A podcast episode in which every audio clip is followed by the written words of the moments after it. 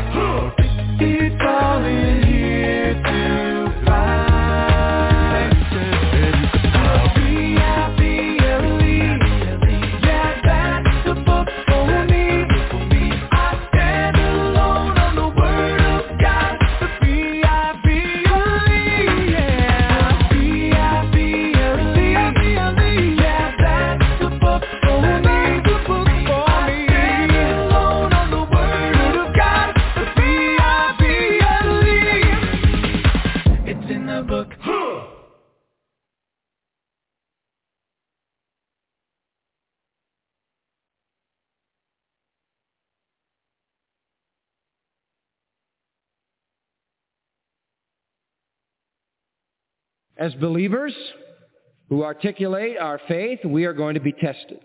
If we pass the test, even though there may be times of struggle and times of doubt, our faith is not destroyed, it is not eliminated. We hold to Him because we love Him. If that's the case, then we will be blessed.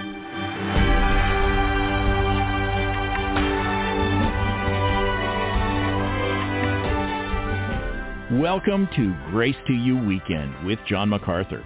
I'm your host, Phil Johnson. A great preacher said that all trials serve two purposes, to better acquaint you with your own sinful heart and with your Lord and Savior. Now, it's one thing to agree with those words after you have come through a trial. But what do you do when your suffering never seems to end? Bottom line, how can you be sure that God will get you through the toughest times? John MacArthur has encouraging answers today as he takes a practical look at benefiting from life's trials. And now, here is John MacArthur. Let's open our Bibles to the first chapter of James. Now let's go to verse 12 and look a little more at that verse. As believers who articulate our faith, we are going to be tested. If we pass the test, holding on to the Lord, even though there may be times of struggle and times of doubt, our faith is not destroyed. It is not eliminated. We hold to Him because we love Him. If that's the case, then we will be blessed. Now, to sum this idea up, let me suggest to you that the purpose of the testing is then twofold. Number one, its purpose is to expose the quality of faith. Testing, as I've been saying, is designed to reveal what kind of faith you have. Look back at verse 12 again. That phrase for when he is tried. Literally, when he is approved after testing. That's the whole idea. Beloved, can you perceive that in your life? Look, when when tests and troubles and trials come, when there is a death or when there is loneliness or a loss or problems, whatever they might be, can you see that through that God is testing the validity of your faith? He is making you approved. He is putting you through the fire, as it were, that you might come out with the dross burned off and the true faith shining bright.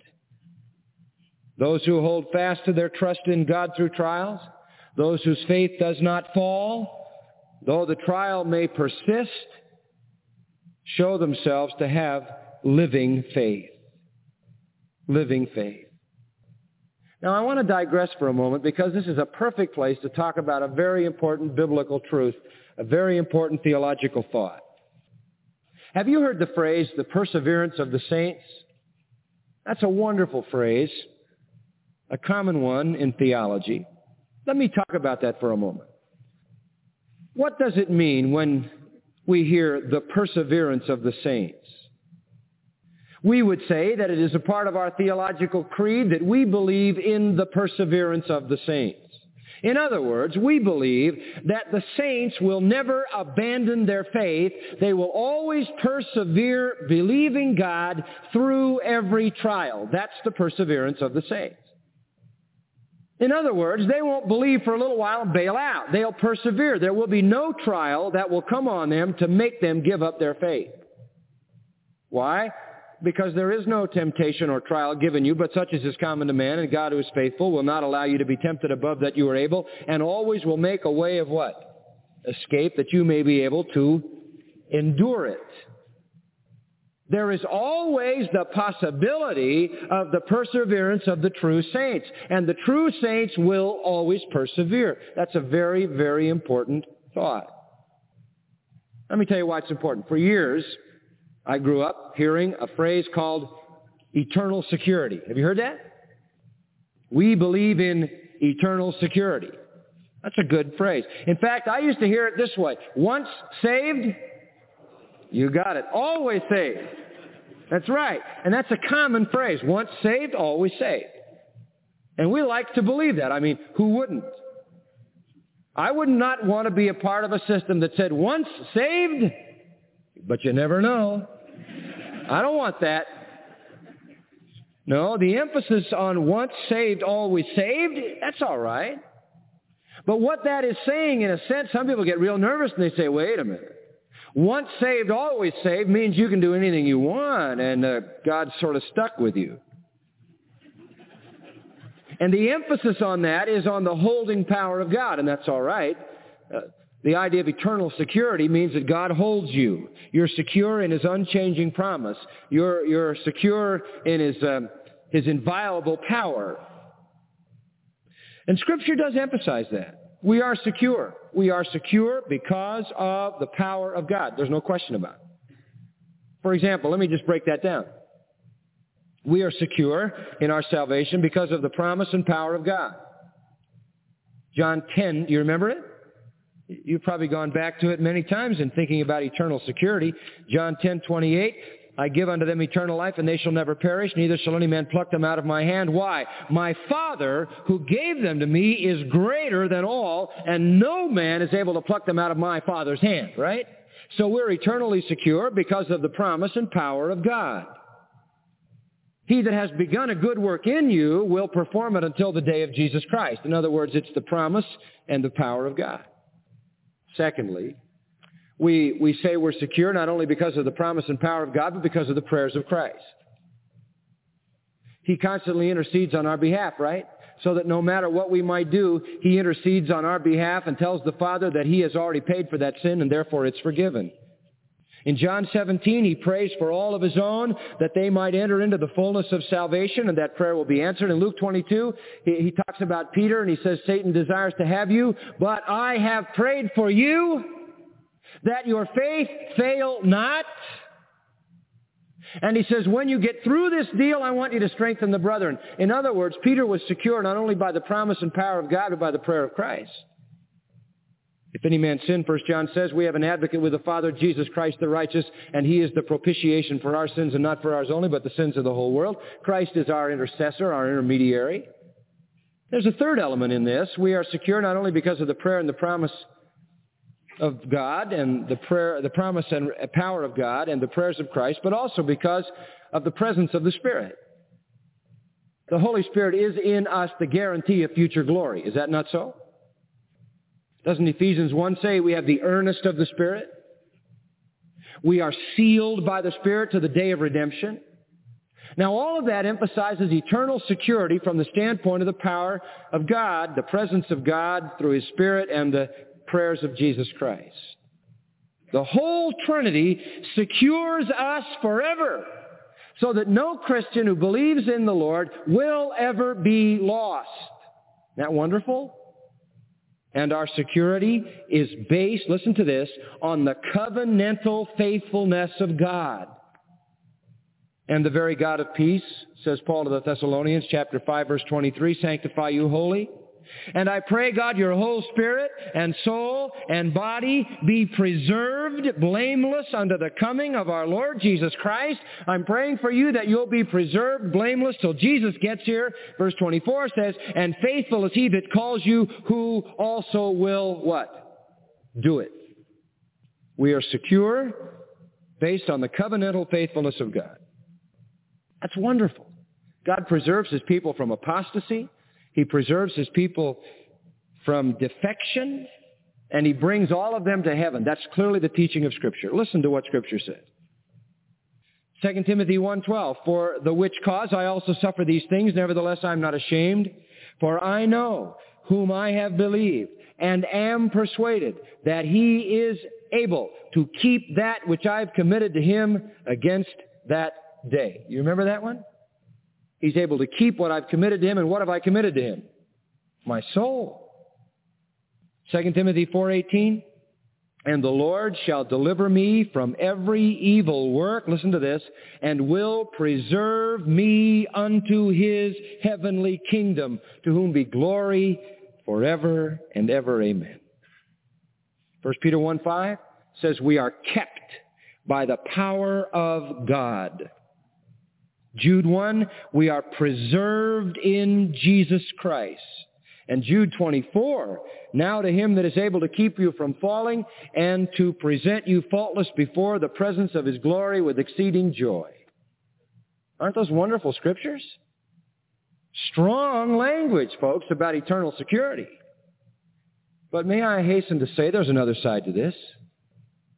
There's another side to this.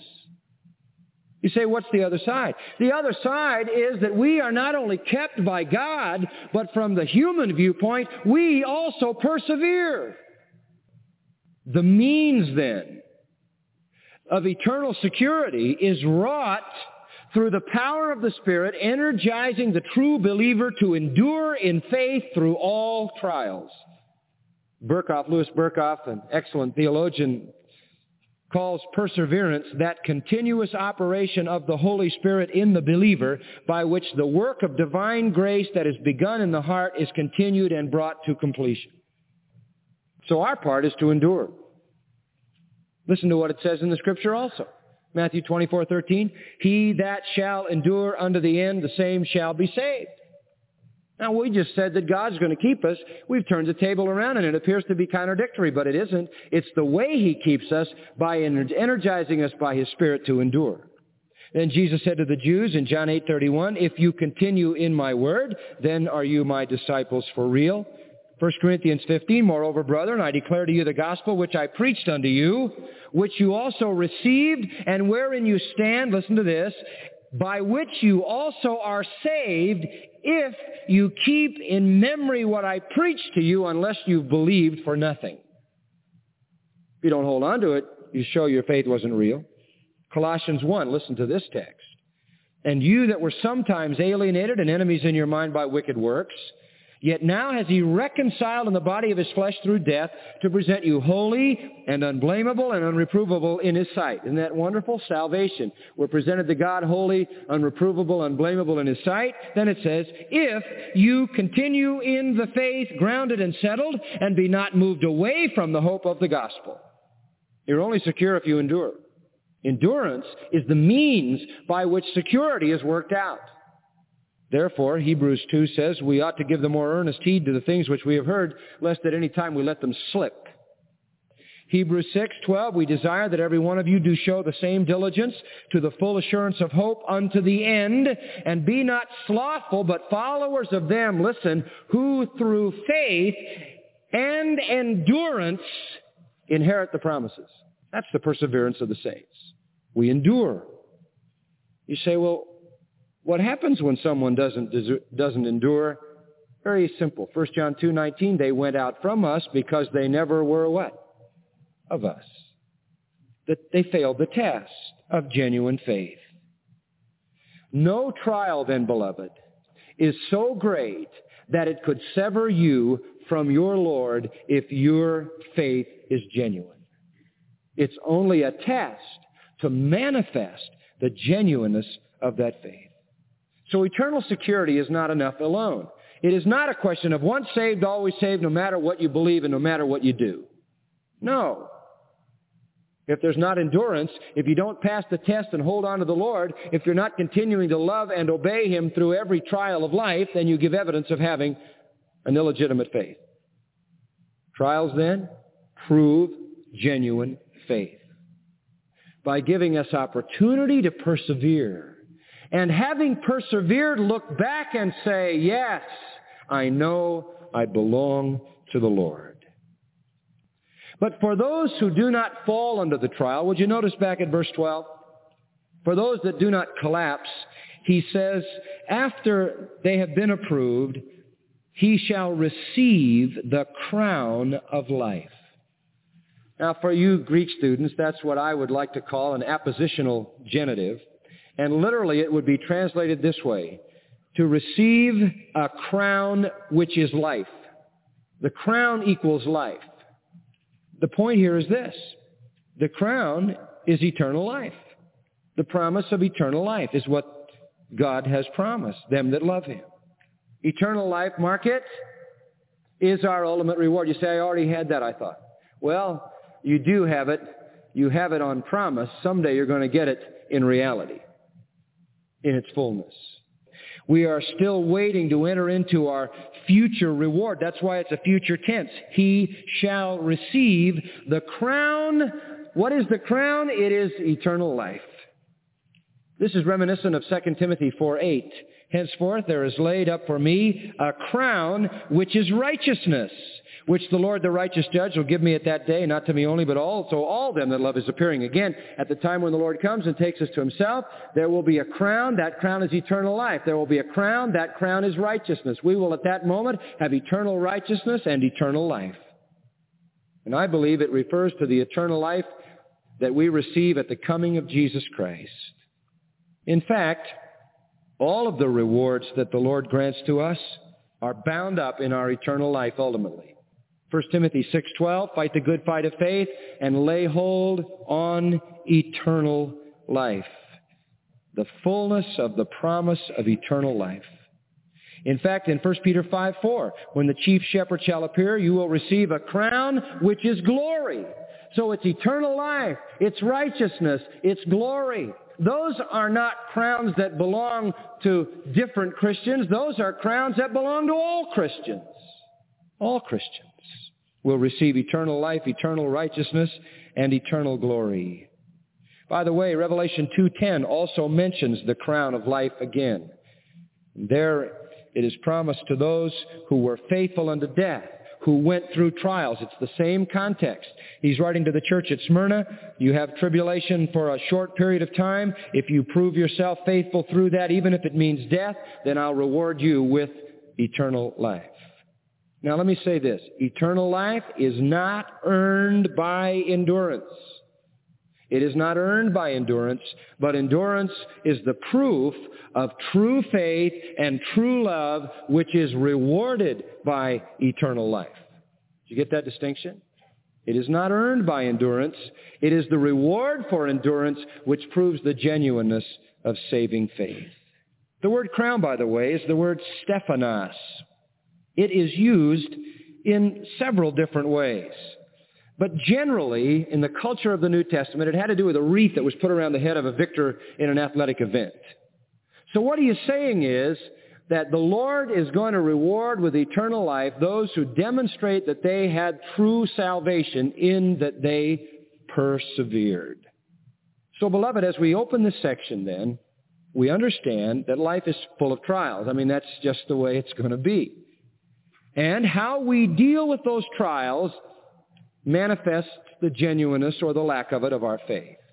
If we endure, if we persevere, if we are victorious, we demonstrate true saving faith, and we will in the end receive the reward of that saving faith, the, ro- the reward of that continual love, which is the fullness of eternal life, eternal righteousness, eternal glory. That's for those who prove to be genuine. Now, the question immediately comes up at this point, having looked at verse 2 and verse 12, how can a Christian practically endure trials? What is the practicality of endurance? And that's what James wants to hit. He's very pragmatic. It's not enough to say, I must persevere. Tell me how. These are the pragmatic aspects to a persevering faith. Several things are required. A joyous attitude. A joyous attitude. Verse 2, count it all joy. An understanding mind. Verse 3, knowing this. A submissive will. Verse 4, let patience have her perfect work. Let it do what it's going to do. And then a believing heart. Don't have wavering faith. Verse 6, but ask in true faith. Verse 8, don't be double-minded. And then in verses 9 to 11, a humble spirit. The way to go through trials victoriously is with a joyous attitude and understanding mind, that is perceiving the reality of the trial and the purpose in it, a submissive will, accepting it from the Lord, getting under it and learning what he wants you to learn, a believing heart that never wavers in faith, and a humble spirit that is willing to accept anything. Now that's how you handle your trials.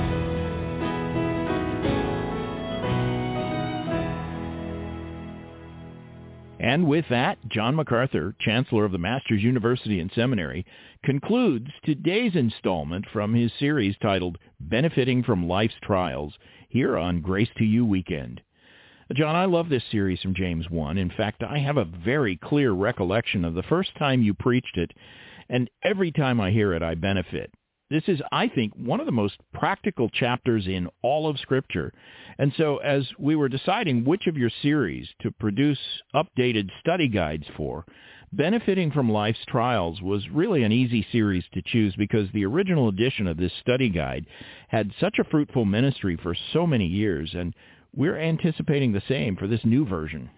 Well, I, I agree with that, Phil. This is a critical subject, and it is it is proven to have an impact on thousands of lives through the years. So, based on the series we're airing this week and next week, the title of the study guide is also Benefiting from Life's Trials. For many years, we have produced study guides for the topical sermon series that air on Grace to You.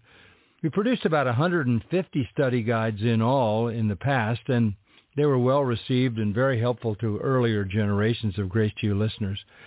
So now we're reintroducing the study guides to a new generation, updated in a beautiful new format. And no doubt uh, this is going to be new for people who have some of the original study guides in their libraries to find that they can get a beautiful new edition of those very familiar and favorite books. The study, particularly benefiting from life's trials, is the fifth volume we have republished. And look, we've been saying it, life is full of heartache and pain and tragedy. And God lovingly provides the truths in James chapter 1 to help you understand what is going on when you experience these trials and how you can follow the path of encouragement through that trial and come out stronger than you were before and even come to true joy. You're going to spend a lifetime going back to James 1 for strength and reassurance in difficult times. And this study guide will become a companion for you, a guide to lean on that encouraging truth that God provides through his servant James. 120 pages, reasonably priced, available exclusively from Grace to You. You can order it today. Yes, and do order it today, friend. The Lord offers you grace to get through any hardship, and this study guide, Benefiting from Life's Trials, will help you learn how to access God's grace. To order yours, get in touch today. Our number here, 855-GRACE and our website, gty.org. The Benefiting from Life's Trials study guide includes a question and answer section after each chapter, and it's great material to go through with someone you're discipling or with your Bible study group. So again, to get a copy for yourself and for a friend, call 855-GRACE or go to gty.org. And when you visit our website, gty.org, make sure to take advantage of the thousands of free resources we offer there. That includes our blog series titled The Biblical Response to Persecution, an ideal complement to John's current radio series. Or you can also read daily devotionals, you can keep up with reading plan from the MacArthur Daily Bible, and you can download any of John's sermons. That's more than 3,500 hours of verse-by-verse Bible teaching, all of it free to download in MP3 and transcript format. The web address again, gty.org. Now for John MacArthur, I'm Phil Johnson, reminding you to tune in next week when John shows you what to do when you're tempted to doubt God's goodness. Be here when John's study called Benefiting from Life's Trials continues with another 30 minutes of unleashing God's truth one verse at a time on Grace to You Weekend.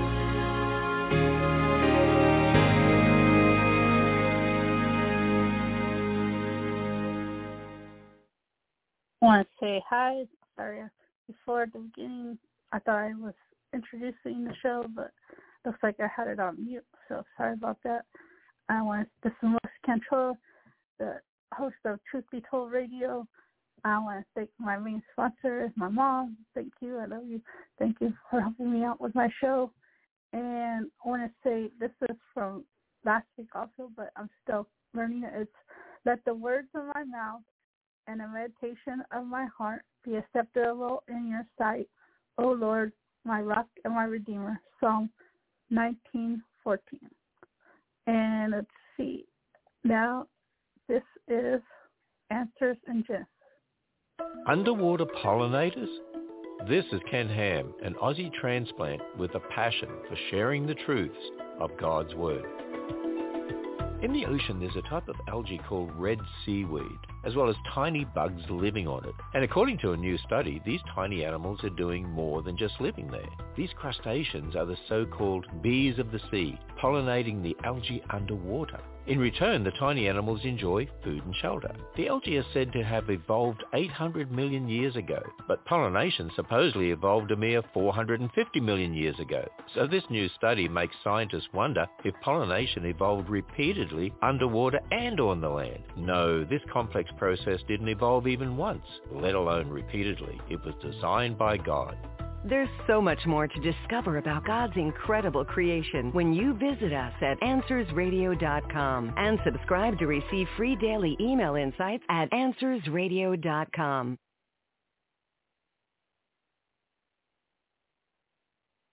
I love to tell the story.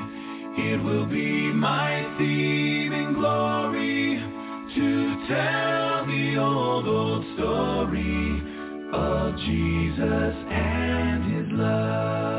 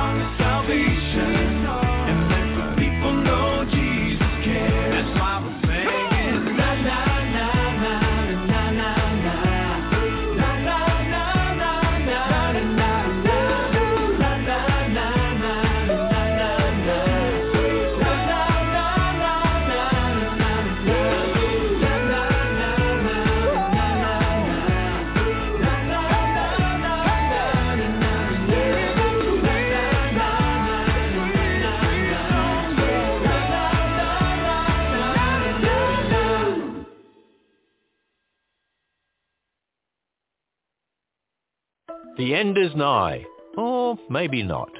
This is Ken Ham, heading up the ministry that built a full-size Noah's Ark attraction. How long do we have left before doomsday scenarios begin to play out? Well, many activists say the planet is dying and we've just a few years left. But consider that past doomsday scenarios haven't come to be. They've all fallen flat, and so will these. These activists and scientists have no idea what's really happening or what's going to happen. They have the wrong starting point, man's word, and the wrong history of evolution and millions of years. That's why their predictions are constantly wrong. The Creator has promised while the earth remains, seed time and harvest, cold and heat, summer and winter, day and night shall not cease.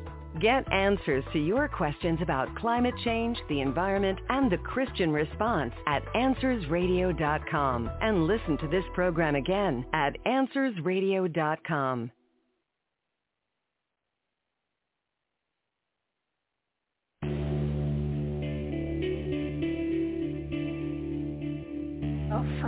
Father in Breaking news out of Haiti, the largest, most powerful earthquake in the region's history. The federal judge's ruling is allowed to stand. This year's National Day of Prayer could likely be the country's last. Thy will be done on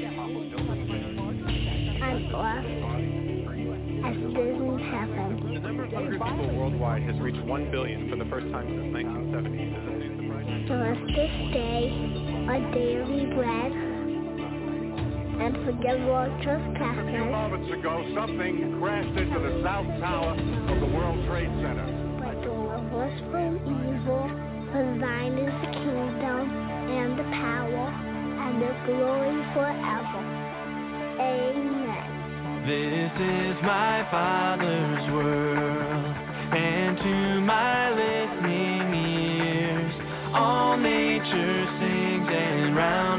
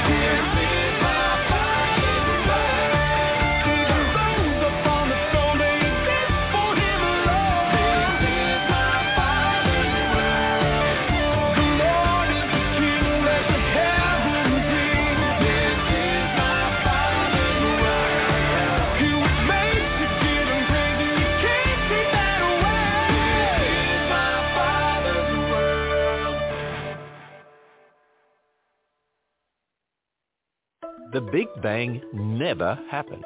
This is Ken Ham, co-author of the book on Noah's flood called A Flood of Evidence. The images of deep space from the James Webb Space Telescope have fascinated millions of people, but they've confused many scientists. You see, the images don't show what these scientists would expect if the Big Bang happened, and it's causing some of them to wonder if the Big Bang ever happened. Well, I can help them out of their confusion. It didn't. God's word is the eyewitness account of history, and it says the universe began when God spoke it into existence. This was only a few thousand years ago, not 14 billion years ago. The predictions made by the Big Bang model will continue to fail because it's the history in God's Word that's true. Get answers to your questions about science, the Bible, creation, evolution, and so much more at AnswersRadio.com. Find articles and more to encourage you at AnswersRadio.com.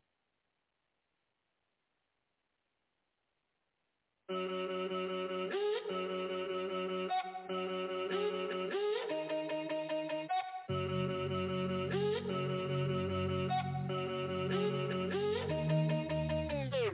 I'm writing this to you. I really hope you hear my heart. When thinking about describing you, I really don't know where to start. Can't start at the beginning, cause you are before the beginning, way before the beginning. And this fallen world's distorted opinions. It was just the Holy Trinity, ruling from infinity. Glory blazed tremendously, loving one another endlessly. Billions billions years ago, outside of what we know as time. Nobody else was there to know, but Lord, here's the thing that blows my mind. As long ago as that was as long ago as that was. You have not changed, Lord. Oh Lord, Lord, Lord. It's long ago, it's long ago As long ago as that was. You're still the same. You have not changed. What can that mean? But my God is immutable. Immutable, you are beautiful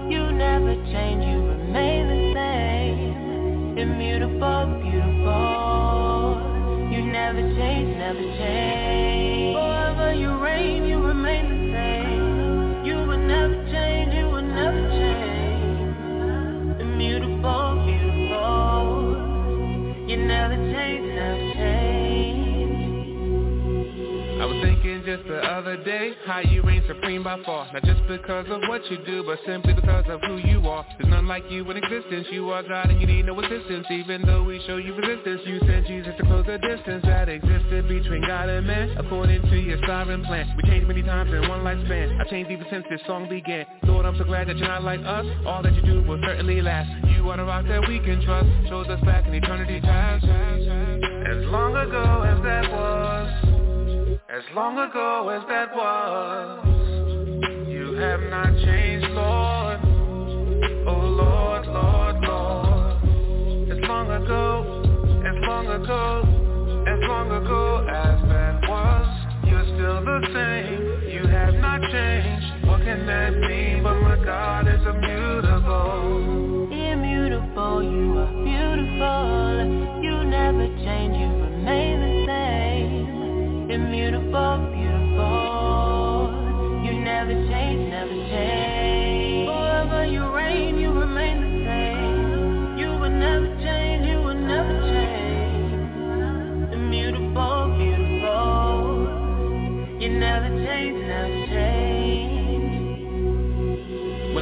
about my ups and downs All of my inconsistencies All of my idiosyncrasies. Still you pursue relentlessly. At times I wonder how this can be. Surely it's because of the cross Where Jesus paid the full penalty And bore the burden of sin's great cost I'm saved by grace through faith in God. I look to Christ and I trust he died. So even though I'm being sanctified I can't be any more justified. His work is finished that cannot change. And with this knowledge I am free. Forever this grace it will remain Because of what happened on Calvary. As long ago as that was as long ago as that was You have not changed, Lord. Oh Lord, Lord, Lord. As long ago, as long ago As long ago as that was You're still the same. You have not changed. What can that mean? But my God is immutable. Immutable, you are beautiful. You never change, you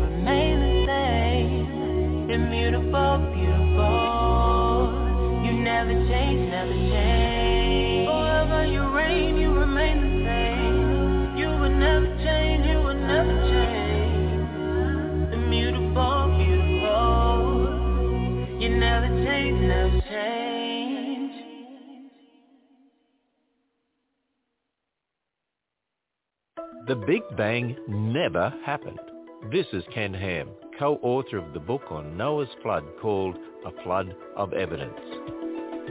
The images of deep space from the James Webb Space Telescope have fascinated millions of people, but they've confused many scientists. You see, the images don't show what these scientists would expect if the Big Bang happened, and it's causing some of them to wonder if the Big Bang ever happened. Well, I can help them out of their confusion. It didn't. God's word is the eyewitness account of history, and it says the universe began when God spoke it into existence. This was only a few thousand years ago, not 14 billion years ago. The predictions made by the Big Bang model will continue to fail because it's the history in God's Word that's true. Get answers to your questions about science, the Bible, creation, evolution, and so much more at AnswersRadio.com. Find articles and more to encourage you at AnswersRadio.com.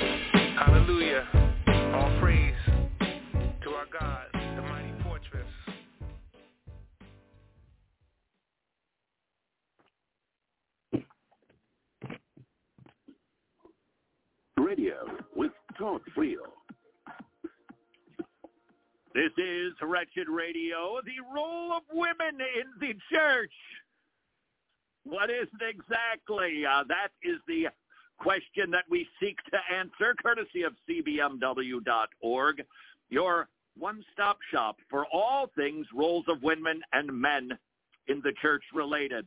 Todd, that was the worst sentence construction in the history of sentence construction. cbmw.org. taking on the egalitarian arguments. Why can't a woman do this in the church? Noting full well there can be some circumstances that require some nuancing that get a little bit tricky. For instance, Hudson Taylor, he was out in the field working pretty hard and he recognized that the role of women it's wow they sure can be used in a powerful way and yet we don't want to cross the line another example A.J. Gordon, a Boston pastor, missionary statesman, founder of Gordon Conwell Theological Seminary, and notice the same thing. And so there can be scenarios, for instance, even out on the mission field, where, yikes, things are the dynamic, the difficulties, it's forming a church versus it is a church. I don't think CBMW is banging their fist on every single potential nuance of every single potential scenario that's unusual. But the normative stuff they go after with a pretty hard line. And shouldn't we, considering the Bible speaks pretty clearly on the subject? And so we will try to answer some of the accusations at least, and another day we'll get into specific roles of women. What about leading worship, ushers, reading scripture, those types of things? Another day, but let's deal with more of the egalitarian arguments against the complementarian position that men and women equal in the eyes of God and yet play complementary roles. If we didn't, why are there two genders? Really? Why why why why is it symbiosis where you where you just you you breed yourself. You don't need a partner. Is that what it's? Is that the right word for that? What is that called? No, that symbi. I know what symbiosis is, where two. It's, so it ain't that. No, it's not that. Remember, you are not listening to a biology program. Asexual reproduction is. That's it right there. Yeah. yeah. Asexual reproduction. Why didn't he do that? Because we each bring something to the table, both reflecting attributes of God. Because one gender apparently couldn't get the job done because he is so otherly. Please remember, just because a woman reflects attributes of God doesn't make God a girl any more than Paul became a woman when he said, I, I, I treated you like a like a mother hen, I believe he is caring for her child. That's God in the Old Testament. Paul, just like a worried mother for you. Is Paul suddenly a girl? No. He uses it to try to describe an emotion or a behavior that is more feminine. Not exclusively, but more so. And that's why God created two genders, and he did it in a creative order. And that established for Paul, First Timothy, the role of elder is reserved for man because it's tied to the creative order. As we just heard, 1 Corinthians 11 appears to do that with women wearing head coverings. So why aren't they the same? Why aren't the people who are firm complementarians insisting men can only be elders because of the creative order, why aren't they insisting that all women wear head coverings? Read this from CBMW. When Paul says that a woman's hair is given to her for a covering, verse 15, he means that nature has given woman the hair and the inclination to follow prevailing customs of displaying her femininity, which in this case included letting her hair grow long and drawing it up into a covering for her head. If, if a woman cut her hair short, it spoke. It said something. It said, for instance, temple prostitute. Paul said, follow the norm. Now here's how he connects it to nature. Paul's point is that the relationships of manhood and womanhood are rooted in the created order and they should find their appropriate cultural expression in the worship service. Nature teaches this by giving women and men deep and differing inclinations about the use of masculine and feminine symbols in a culture. And so CBMW concludes uh, it's different. Yeah, is it is it tied to creation? Yes, but it is informed by culture. And so we see different cultural norms in Corinth than what they are today. A woman can have shorter hair today and not it doesn't would anybody see for instance, Ellen DeGeneres has short hair. Would you conclude, oh, she's a temple prostitute? Of course you wouldn't conclude they would in Corinth. Why? Different culture, different time. Back to the questions from CBMW. Do you deny women the right to use the gifts God has given them? Does not God's giving a spiritual gift imply that he endorses it for the edification of the church? She can preach. She can actually lead men well. That's got to be from God. How can you deny that? The response, having a spiritual gift is not a warrant to use it however we please. God puts the parameters on it. Spiritual gifts, they're given by the Holy Spirit, but they're also regulated by the Holy Scriptures that he inspired. People with the gift of tongues, for instance, speaking a foreign language is what I prefer, we're told not to use it in public when there was no gift of interpretation.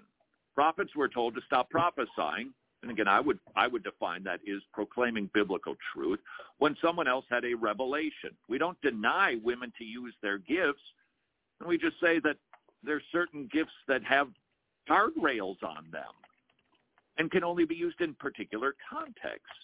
So they can use those gifts in administration, evangelism, in, in teaching other women, in teaching children. Those, those can be used.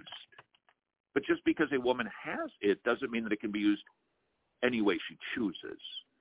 Question from cbmw.org from an egalitarian. If God has genuinely called a woman to be a pastor, then how can you say she should not be one? Isn't that an assumptive question? Hmm. Because if the Bible says that women can't be pastors, God would not give them that calling. So does that mean they're they're not feeling something? No, they can be feeling something.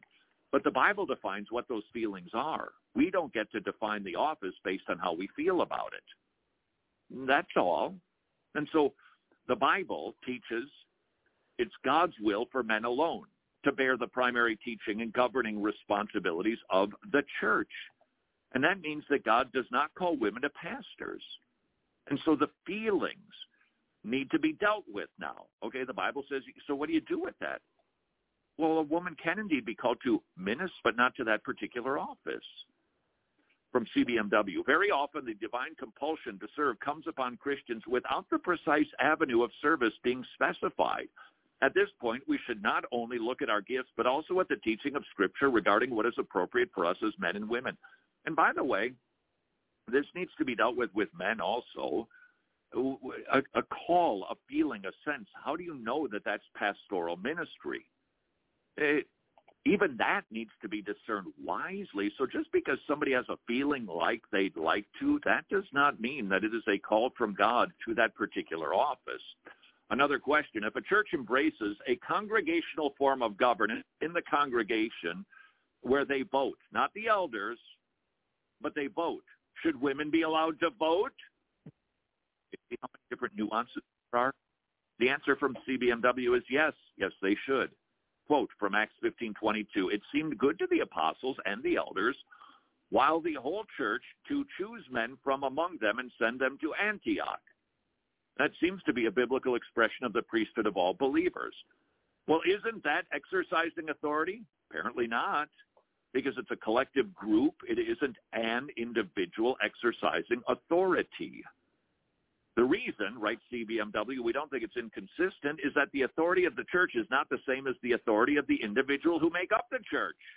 Paul wrote, oh, this one is, this one is so cool. Paul wrote, greet Andronicus and Junius, my relatives who have been in prison with me. It's Romans 16:7. They are outstanding among the apostles, and they were in Christ before I was. And so some people point out that Junius was a Goyle. Was she? The answer is ultimately we cannot know. Here's what CBMW did. Went to a computer program now where you can search all the archives for Homer, Greek writings, everything, just everything from the from the fifth century to the ninth century. And here's what they concluded. Plutarch says that Junia, not Junius, Junia was a girl. Epiphanius, there's a new one for you, 8315 church father. John Chrysostom, middle of the fourth century. The E-man, he thought she was a girl. John Chrysostom thought that the Junius in Romans 16 was a man. Origen, quotation, Andronicus and Junius, all of whom he calls with a masculine pronoun. So the early church fathers are kind of split on it. All of that to say, you really can't make a definitive argument and overcome all of the clear verses in light of what is certainly a debatably unclear verse because we don't know for sure if Junius was a boy or a goyle. This is Wretched Radio. Would you please like, subscribe, or share this video so other people can enjoy this professional Christian content?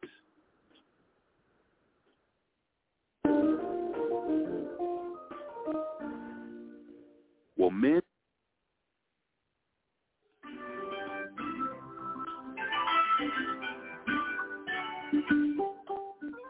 Hi, I'm Joni. I'm sure you've read that familiar verse in Psalms, the one that says, deep calls to deep. But uh, just what does that mean? Well, it sure means a lot to me. Because when I am going through a deep trial, and you've been there, you know what I'm talking about, we can have assurance that God is calling us into a deeper intimacy with Christ. Deep calls to deep. And a really close relationship with Jesus, it just doesn't happen overnight. So here's my point. It takes faith to accept a deep, deep trial. But it takes perseverance to find deep intimacy with Jesus in that trial. To get that perseverance is the key. It's the long process of many small acceptances, many little choices, lots of little decisions to trust and to obey, which over time result in a deep, sweet, delightful love of Jesus Christ and an intimacy with him that you would not trade for any amount of trials. Okay, persevere through that deep trial that you're in right now. A deeper devotion to your wonderful Savior is on your horizon.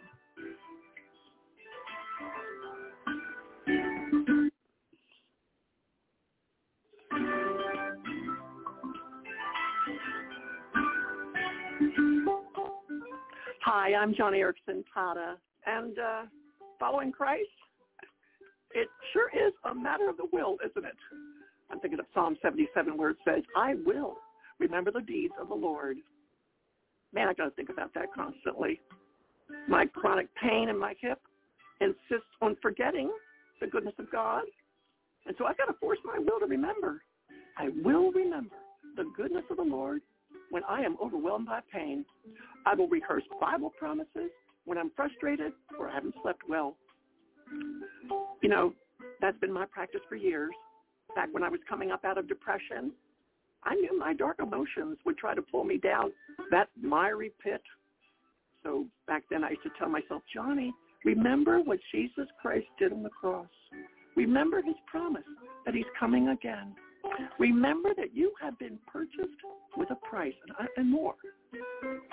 You know, friend, when, when you say, I will remember the goodness of the Lord, you have taken a giant step towards stronger faith. So join me, would you? Together, let's remember to press on and strive and push forward and pray and love and obey and trust our God. Because the goodness of Jesus Christ is always worth remembering.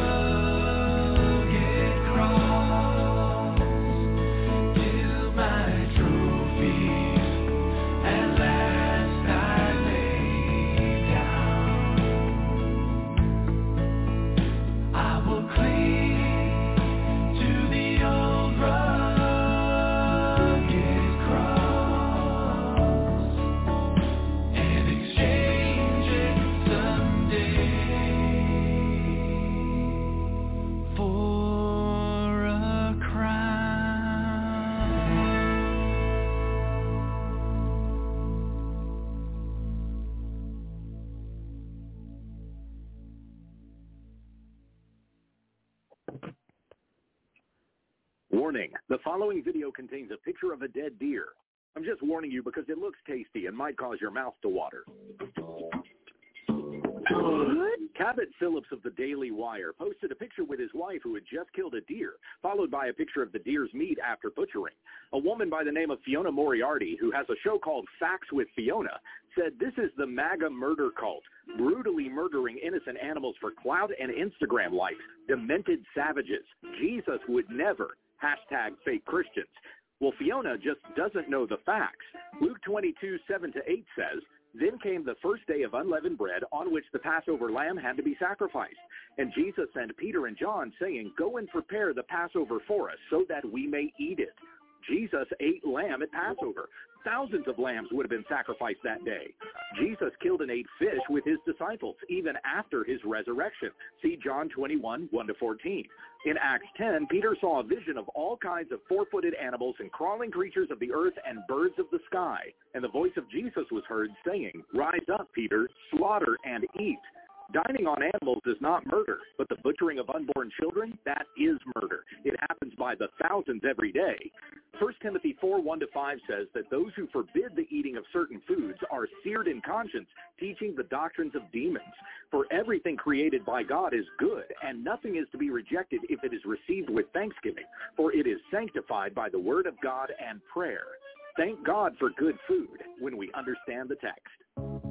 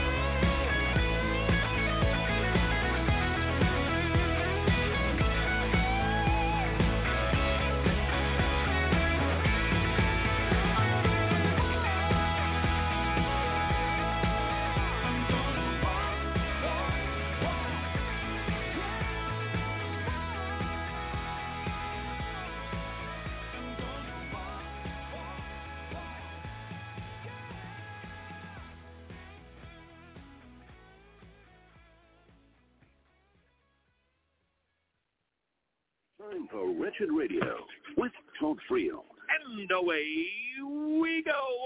It's the Wretched Radio mail call delivery bag Q&A infotainment nationwide extravaganza featuring your voicemails, correspondences, communiques, dispatches, memorandums, and missives. Any special message for all the kids watching at home? What we need right now is a clear message to the people of this country. You have 1,200 messages.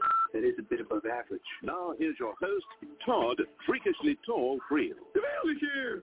Woo. There are two ways to get a hold of us here at Wretched Radio. You can beep talk 1-877-282-BEEP or send an email to idea at wretched.org, idea at wretched.org.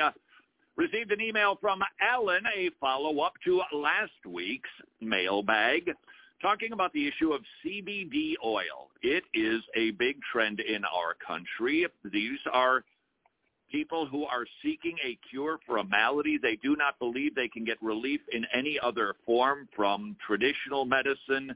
And so they try something called CBD oil, which increasingly you can get it at coffee shops. You can get a shot put into your beverage if you want to. You can find it at all kinds of stores. It's becoming quite mainstream. Please note, it is non-addictive. It is usually extracted from hemp, but sometimes marijuana. And a lot of Christians are taking it, using it, and they are singing and heralding its benefits. The question, of course, that we have to ask is because this particular CBD cannabinoid, or however you pronounce it, the oil, it doesn't get you high. It doesn't have an addictive element. It is my belief that therefore it can be okay for a Christian to use it. That doesn't answer the question, should a Christian use it? You've got to remember your testimony. You've got to ask yourself the question, why am I pursuing this? And I think another question that you have to ask is, does it actually work?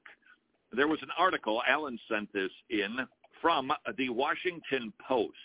Is the hype about CBD or cannabidiol, how do you pronounce it? Cannabidiol? Is that how you, cannabid, cannabidiol? It's not oil, it's eol. Uh, what is what does science have to say about it? Here's the quote that I think sums it up rather pithily. Mm-hmm. Despite the growing popularity of CBD, the science supporting the claim remains pretty slim at this point. Now, that doesn't mean that it might not help you, but the science behind it that doesn't seem to have a whole lot to suggest that it does have some sort of capacity to heal different maladies, especially a wide range of maladies which people use this oil for. Having said that, does that mean that it might not work for you? I can who could say that maybe it could? It just doesn't have the science behind it. So why is this such a popular thing among the pagans and Christians? I, I think a couple of reasons. One, hype, word of mouth famous people. Gwyneth Paltrow is into it. Surprise, Willie Nelson sings, if he still can, the benefits of CBD. And so there's a lot of people saying good things. It worked for me. Nothing else worked, but I think that's one of the reasons. I think the second reason that we should consider and be, I think, more mindful of is hope. There are people who are struggling with physical maladies, and they're just looking for some relief and they they they want to find it. I don't think as a Christian that we we should be poo-pooing their desire to feel better and to try something that is not addictive. It does not get you buzzed. Does it work? I don't know. But should we be oh CBD oil? I don't think so. We're not going to open. We're not going to be selling it at wretched.org anytime soon. You know, we sell the other essential oils, of course, because we all know. So thank you very much, Alan, for sending that in. Science, not so much. Word of mouth, huge. Be mindful. If you talk to somebody about it and they're trying to figure out if they should use it, chances are pretty good they're dealing with a health issue that has probably been causing them a fair amount of pain for a long time and that we should be sensible, sensitive in our response and that, by the way, we do have an abundance here at Wretched. Sensitivity. In fact, Tony, mm-hmm. I I think I'm one of the most sensitive guys that there is. And if you disagree, you jerk, go ahead if you want to. Proof positive right there. Idea at wretched.org, idea at wretched.org from Vi. Can I teach my children to pray or tell them to join me in prayer even though they are not born again? My husband too, or should I just pray for them by myself? Yes, no, yes. I, I think that, yeah, you teach your kids to pray. Just teach them to pray. Uh, they, they, they can have a childlike faith. It, it may not be a salvific faith, but if they're actually demonstrating a love for, it doesn't mean they're regenerated, but if they're expressing a love for the Lord, and we're supposed to model that and to encourage them to do that, absolutely. The husband's a different scenario. I think you should be praying for him. You could pray for him out loud for him but you can't pray with somebody who's not a believer. I think it gives the wrong signal, and God isn't hearing those prayers because they do not have the atoning work of Jesus Christ making their prayers efficacious. You do, so pray for them, and pray for them certainly by yourself. A lot. Uh, this email is sent in uh, from Ben. Is the six-day creation a primary or a secondary issue? I would say it's a secondary issue that could be a primary issue. It's secondary because it is not a cardinal doctrine, but if somebody's motivation for believing in an old earth position, if it invades an essential doctrine, then it could be problematic. But rigidly defined, you'd have to say it's a secondary issue. Question. Should I leave a church where the leadership, they do not believe in a literal six-day creation? I, I wouldn't say over that alone. Now, if it becomes an ongoing drubbing that you receive because it's a it's some sort of a hobby horse, it could just become untenable for you, and it it, it could just become annoying, and you could possibly start looking around, but not necessarily.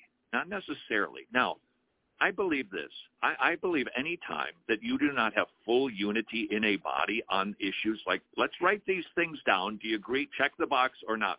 Anytime when you go, well, we're just not going to include that one as something that we try to get agreement on because we don't have agreement. It is my experience and opinion as being one of the most sensitive guys on the planet. It's going to cause problems. It, it just it just will eventually. It, it'll show up in other ways, other forms, other conversations, meetings, uh, programs. It, it usually leads to other places. He continues, should I decline the offer to be a part of the leadership team that does not believe in a literal six-day creation? I, I don't I don't think that would keep you from it. But I would ask myself the question, how big of a deal is this? It's sort of like marriage. Can two Christians be married when they don't agree on everything. Yeah. Mm, but let's go through a list of some things that might cause lots of problems, like baptism. One is pedo. One one is one is believers baptism. That's going to cause some big problems. She leans a little bit more continuationist, I'm a cessationist. What church are you going to go to? Uh, you should really get those things worked out because at some point they can become so problematic it just makes it downright difficult in marriage and I think in church. Hello, Mr. Friel. My question is nice and simple. You know, any email that begins that way, you are probably in for big trouble. Thank you for saying something about the Hebrew Roots movement.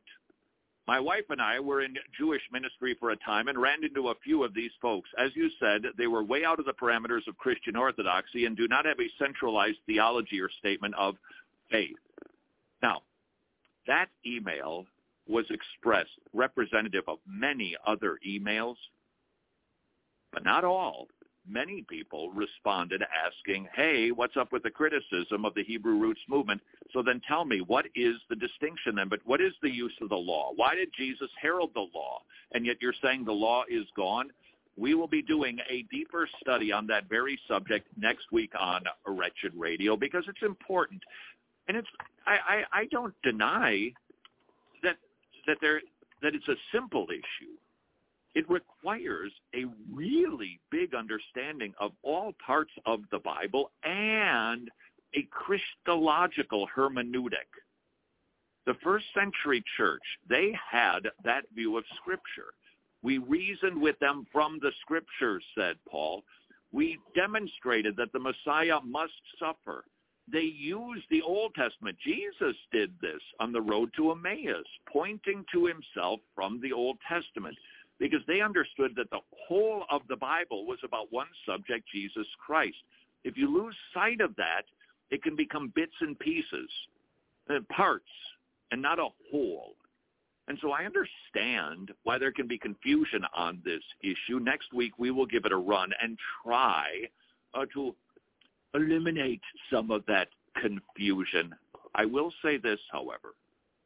Everybody who wrote in, and there were many about the Hebrew roots comments I made last week, with the exception of one, thank you for being Christ-like in your tone. That speaks volumes. This is Wretched Radio. Oh, I am so surprised that you are still here. Apparently you've got a lot of free time. If you would like to get more Wretched, and who wouldn't, simply like this video, subscribe to this channel, and we will give you Wretched till it's coming out of your nose.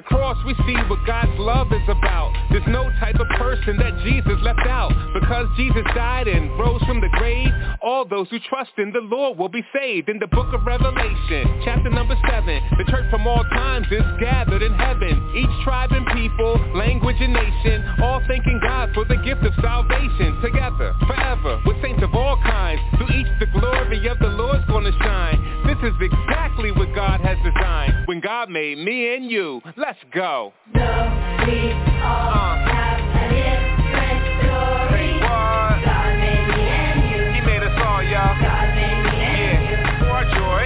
For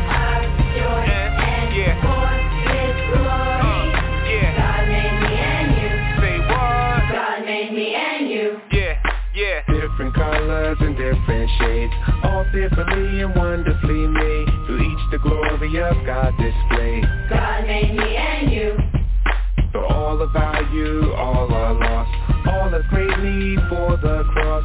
Jesus died, rose and paid the cost. God made me and you. Different colors and different shades.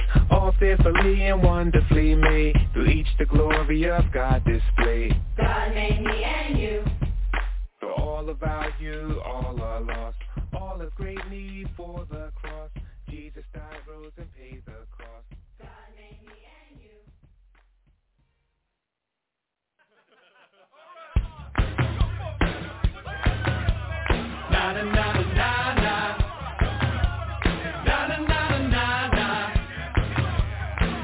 Yes,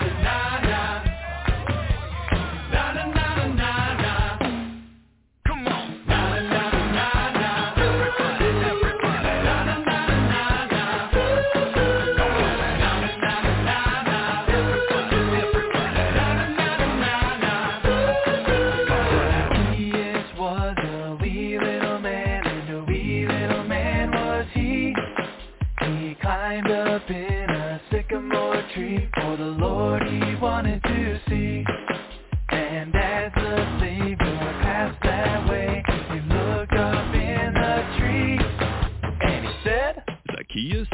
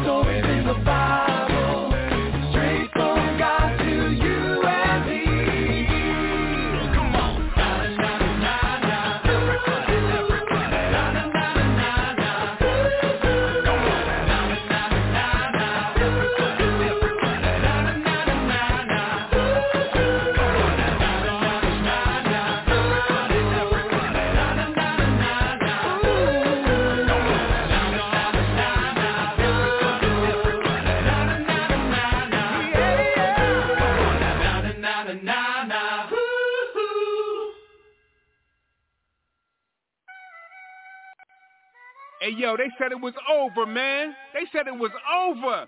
But it ain't over. We just getting started. Yo, 7,000, we all at. Let's go! Stand up, hands up. If you truly love the Son of Man, trust. Jesus is alive and his people he'll revive and his fame is gonna spread across the land.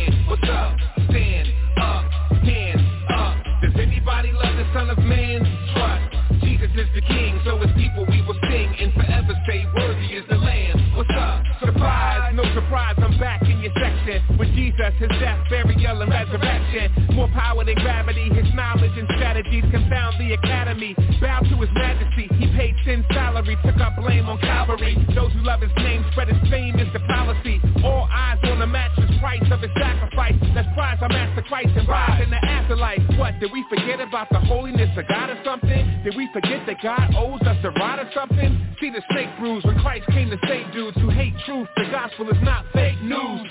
Debt is sin, the gospel sweeter than it's ever been. Ain't nothing changed, let us sin, we got the medicine. It's still human emergency, the serpent attack. You think Jesus can't save? That's alternative facts. Stand up, hands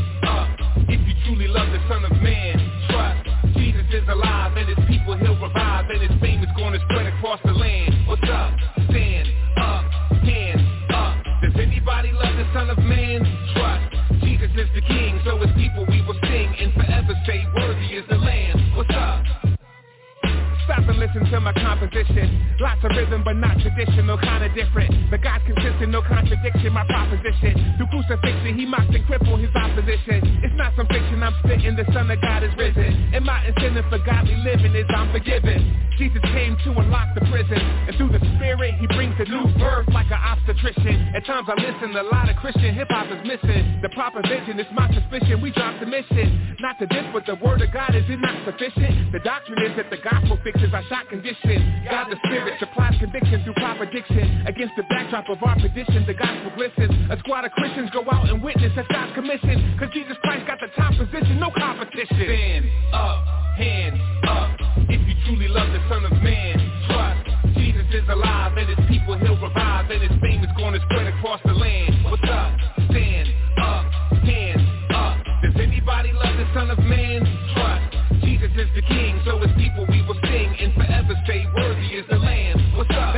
Jesus in the background like elevator music, but we gon' celebrate him, relegate him, we refuse it. They hate Christian hip hop, I peep myself. They say we too redundant, well let me repeat myself. What I gotta say almost feels too real estate. Sit back and feel the weight of what a real estate. Cause yo, Jesus Christ got me in the real estate. I'm purchased property, I feel like I'm real estate. If the father wasn't gracious, no synonym. Again, he came straight blameless, no synonym. Again, nothing's been the same since, no synonym. Again, fakers lack his fragrance, no synonym. This is not the picture in a frame to still Jesus. Nah, we serve the rock, the harder than still Jesus. So how we gonna be silent, let the world still Jesus? When the world and its trends pass away, it's still Jesus. Stand up, hands up. If you truly love the Son of Man, trust Jesus is alive and his people he'll revive and his fame is gonna spread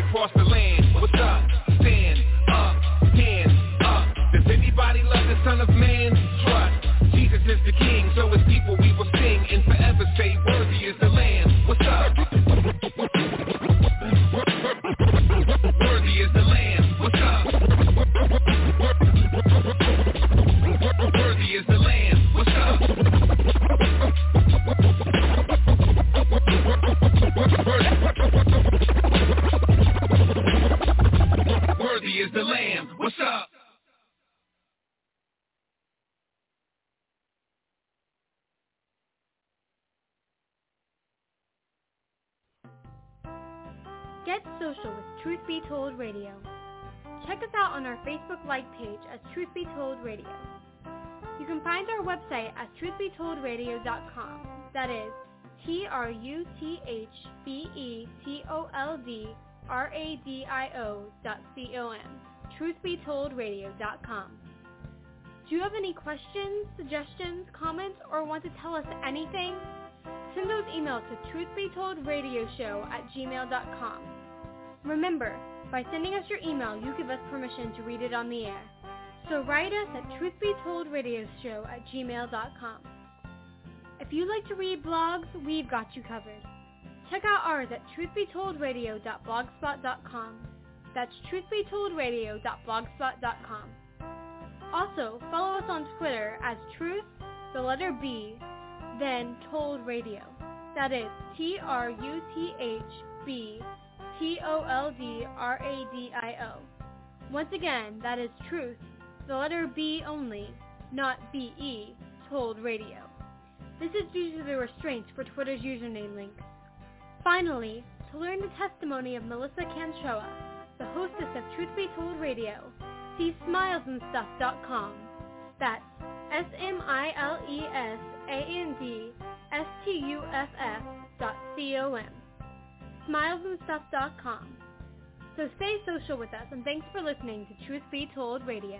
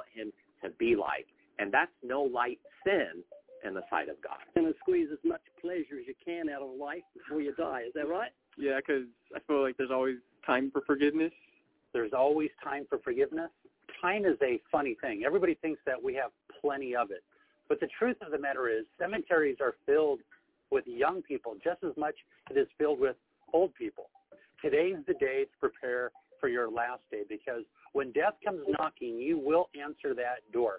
And if you're not a Christian, you answer that door alone. God is merciful, you're right, but his mercy is running out. So you'd go for the prostitutes last minute just before you die and say, God, please forgive me. Basically, yeah. Let's say God killed you a day before you planned to do that. I don't think I need to ask for forgiveness or repent because he he created who I am, and if if, if I'm worthy enough to uh, enter the afterlife in heaven, then uh, then that's where I should be. You may be born with a propensity to sin, but that's why you need to be born again. It is natural to do things that are contrary to the Spirit of God. But that's why God the Father sent his Son to die a horrific death so that we can have fellowship with God and have new desires. It doesn't make it okay for us to sin and to blame God for our sins right? It, it doesn't work like that. God is not a toy manufacturer, right? He is the holy judge of the universe. So stop blaming God for your sins, your mistakes. Come clean. Jesus paid that perfect price so that we wouldn't have to die for our own sins. So either Jesus Christ is our substitute who suffered in himself the wrath of the Father, and in so doing, he satisfied the demands of the law, or you got to do it yourself in hell. You know what you have to do to be saved from death and hell? I've been getting mixed messages on my life, so it's a little confusing. I'm a good person, but Are you a good person? mostly. So sometimes you're not. Of course. You're saying you've lied and stolen? Oh, yeah. First commandment, do you put God first in your life? Do you love him with heart, mind, soul, and strength? Maybe. Have you ever desired something that belongs to somebody else? Their car, their house, whatever? It's a violation of the tenth commandment. You broken that one? Yes. Use God's name in vain? Yes. But you took the name of God, the holy name of God, and used as a cuss word, and he's the one that gave you life. So you don't love God if you use his name as a cuss word. Can you see that? See that perspective, yeah. You respect Jesus? I do. He said, whoever looks upon a woman to lust for her has committed adultery already whether in his heart. Have you ever looked at a woman with lust? Yes, I have. Have you? Yeah, of course. Yeah, normal for most people, so yeah. Had sex outside of marriage? Yes, I have. So what's going to happen to you on Judgment Day when God judges you by those commandments? I think I will go to hell. He will open up his arms and show me nothing but love. Whoa, you know what you've just done now? What have I done? You just violated the first of the Ten Commandments. You shall have no other gods before me. I did it before as a Christian, John. I made up a God in my own mind, a God of my own creation. It's called idolatry, and my God was a snuggly, cuddly God that couldn't wait to embrace me like a big teddy bear. But he was non-existent. He was a figment of my imagination. And the Bible says idolaters will not inherit the kingdom of God. The God that we're talking about has given you the death sentence. Have you ever heard the Bible verse, the wages of sin is death? Uh-huh. It's saying that God is paying you in death for your sins. Like a judge looks at a murderous criminal, he says, we're paying you in the death sentence. This is your wages. This is what you've earned. This is what you deserve. And guys, sin is so serious to a holy God, he's given you the death sentence. And if you die in your sins, the Bible says all liars will bear part in the lake of fire. No thief, no blasphemer, no adulterer, no idolater is someone who makes up their own God will inherit God's kingdom. In the book of Proverbs, it says about three chapters saying, young men, stay away from prostitutes because her feet will take you to hell. That's what the Bible says. Did you know that? I didn't know that. I like to think that God is represents something good. I think, you know, having prostitutes would be good if that was something that a friend got me. You know, I would accept his gift. Now listen, someone would only say something like this if they really didn't understand the true joys of eternity. There's obviously a, a total misconception there, and there's a lack of regeneration. When someone grasps eternity and the reality of it and the joys associated with it, the things of this earth grow strangely dim and they begin to fade in their significance. C.S. Lewis talked about how if you were to try to convince a little boy that sex is the highest form of bodily pleasure, he might look at you with his limited understanding and say, well, does it include chocolate? And when you tell him that it doesn't, he might walk away thinking, oh, sex is this horrible thing that doesn't include chocolate because to him, that's the greatest pleasure on earth. Kind of the same with us. When we look at sex as the highest bodily pleasure, it's easy for us to extrapolate to eternity when we don't really know the Lord and our eyes haven't been spiritually opened and to think, well, oh, then heaven must be horrible because it doesn't include sex. Well, Scripture does teach that in heaven, really, we won't be married, and so sex won't be a part of it. But, friends, it's in the same way. There are joys that are beyond description in the eternal realm. And Scripture talks about all that God has prepared for those who love him. Maybe you've watched Ray Witness in this video and you've heard us share some insights and you have felt a deep sense of encouragement. Well, I want you to know, friends, that this sort of encouragement is available in an extensive format through the Living Waters podcast. If you haven't checked it out, I want to strongly encourage you to. You can do that by clicking on the link in the description. Imagine if we'd put a computer chip behind your ear a year ago and we've recorded your thought life, everything you did in darkness, everything you thought about, and we're going to show it on a big screen TV to all your friends and your mum and dad. If you're normal, you would cringe that God has seen all that, and every time you've sinned, you've stored up his wrath. And that's what I'm saying. You need a Savior to be saved from the justice of God. So can you see you're in big trouble? I can and I can't because I, I, I respect that, that Jesus died for our sins. But what does that mean, he died for our sins? What's that got to do with me? Well, doesn't that give us free will? The Bible says the Son of Man has power on earth to forgive sins. Only he can forgive sins. Jesus' death was not random. Though they crucified him, he willingly laid down his life. And the Bible says in John 15, 13 that there's no greater love than this, than one to lay down his life for his friends. Well, then the love that Jesus portrayed was truly out of this world because he didn't lay down his life for his friends. It says that while we were his enemies, he was crucified. And he bridged the gap between God and man. He paid a debt he did not owe because you and I owed a debt we could never pay. The Ten Commandments are called the moral law. You and I violated the law. Jesus came and paid what happened on the cross. That's why he said, it is finished just before he died. If you're in court and you've got speeding fines and someone pays the fines, the judge will let you go legally. He can say, you're guilty, but someone's paid this fine. You're out of here. But in Christ, God forgives sins in an instant because Jesus took the punishment for our sins on that cross.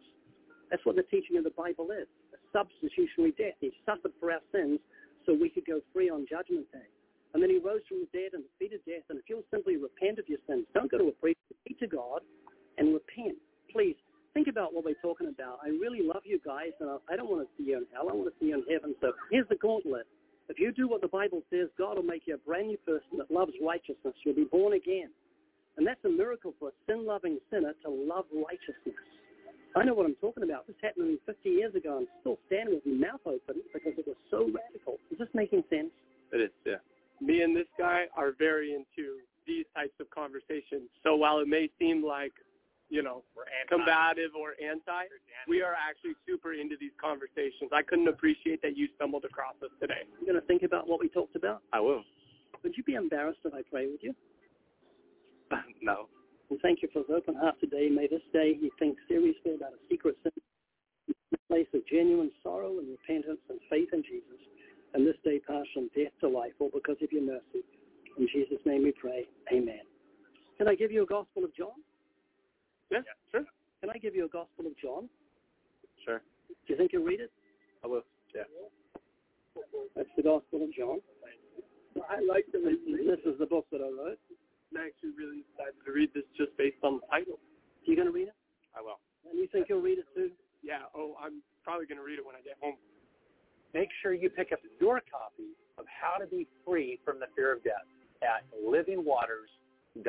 There are few sins in this world that ensnare people as much as the sin of sexual immorality. I mean, you've seen that over the course of this video. People want to hang on to it, and oftentimes they're doing it in exchange for eternity. Interestingly, it's been said by some that one of the ways that they used to capture monkeys in Africa is that they would take a coconut, hollow it out, they would attach a chain to the other end of the coconut, and then they'd attach the other end of the chain to a tree. Then they take a tiny, shiny little trinket and they put it inside the hollowed out coconut. Then the hunter would go into hiding behind a bush or something, and the monkey would come up. It would pick up the coconut, would look inside, and then, being the curious George that it is, it would reach its hand in and grab the shiny little trinket. And once it does that, if you've ever put your hand into a, an opening and then closed it, it makes a fist, and then you can't get your hand out. You got to open your hand, and then you're able to pull it out. But that monkey treasures that shiny little trinket more than it does its own life. And when the hunter comes out with his rifle and he aims it at the monkey, it doesn't open up its hand and let that trinket go. And so what happens? It's stuck in the coconut. It treasures that little trinket more than its own life. And it ends up costing it. Friends, that's what sin is like. I urge you today, if you're ensnared in sexual immorality and you don't know Christ, you haven't repented, you haven't let go of your sin, do that today. Put your faith in the death and resurrection of the Savior who's able to wash your sins away as a free gift of his grace and give you the hope of everlasting life. Maybe you just watched this video and you're thinking, oh man, I'm so ensnared into sexual immorality, especially pornography. This video called Six Ways to Conquer Porn will help give you insight in how you can become free from this. And if you don't know the Lord, how to find hope in him and then victory over this destructive sin. So click up to your left to watch it now. One second. That was Living Waters and the guys talking on there. And uh, thanks for listening. Melissa Cantrolla here on Truth Be Told Radio. And we're going to go out with Yancy and Friends and the VRBLE. Uh, join me next Sunday for next, another show. And bye for now.